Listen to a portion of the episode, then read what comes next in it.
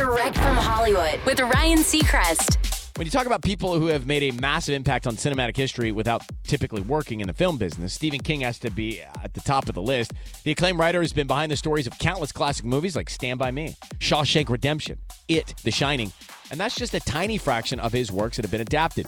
Having a track record like that could intimidate a lot of writers when another project gets adapted, but Stephen doesn't feel it because to him, it's got very little to do with him. He tells Deadline, I'm not a movie maker, and that's taken a lot of pressure off me. I've got a film background as a fan. I love movies and I watch a lot to this day. But as far as making films, it's a different job. I used to look at screenwriting as work for people that weren't that talented. And when I was able to change my mind about that, I was able to do better work. Lisey's story, the latest work adapted from Stephen King's writings, available Apple TV Plus. That's direct from Hollywood.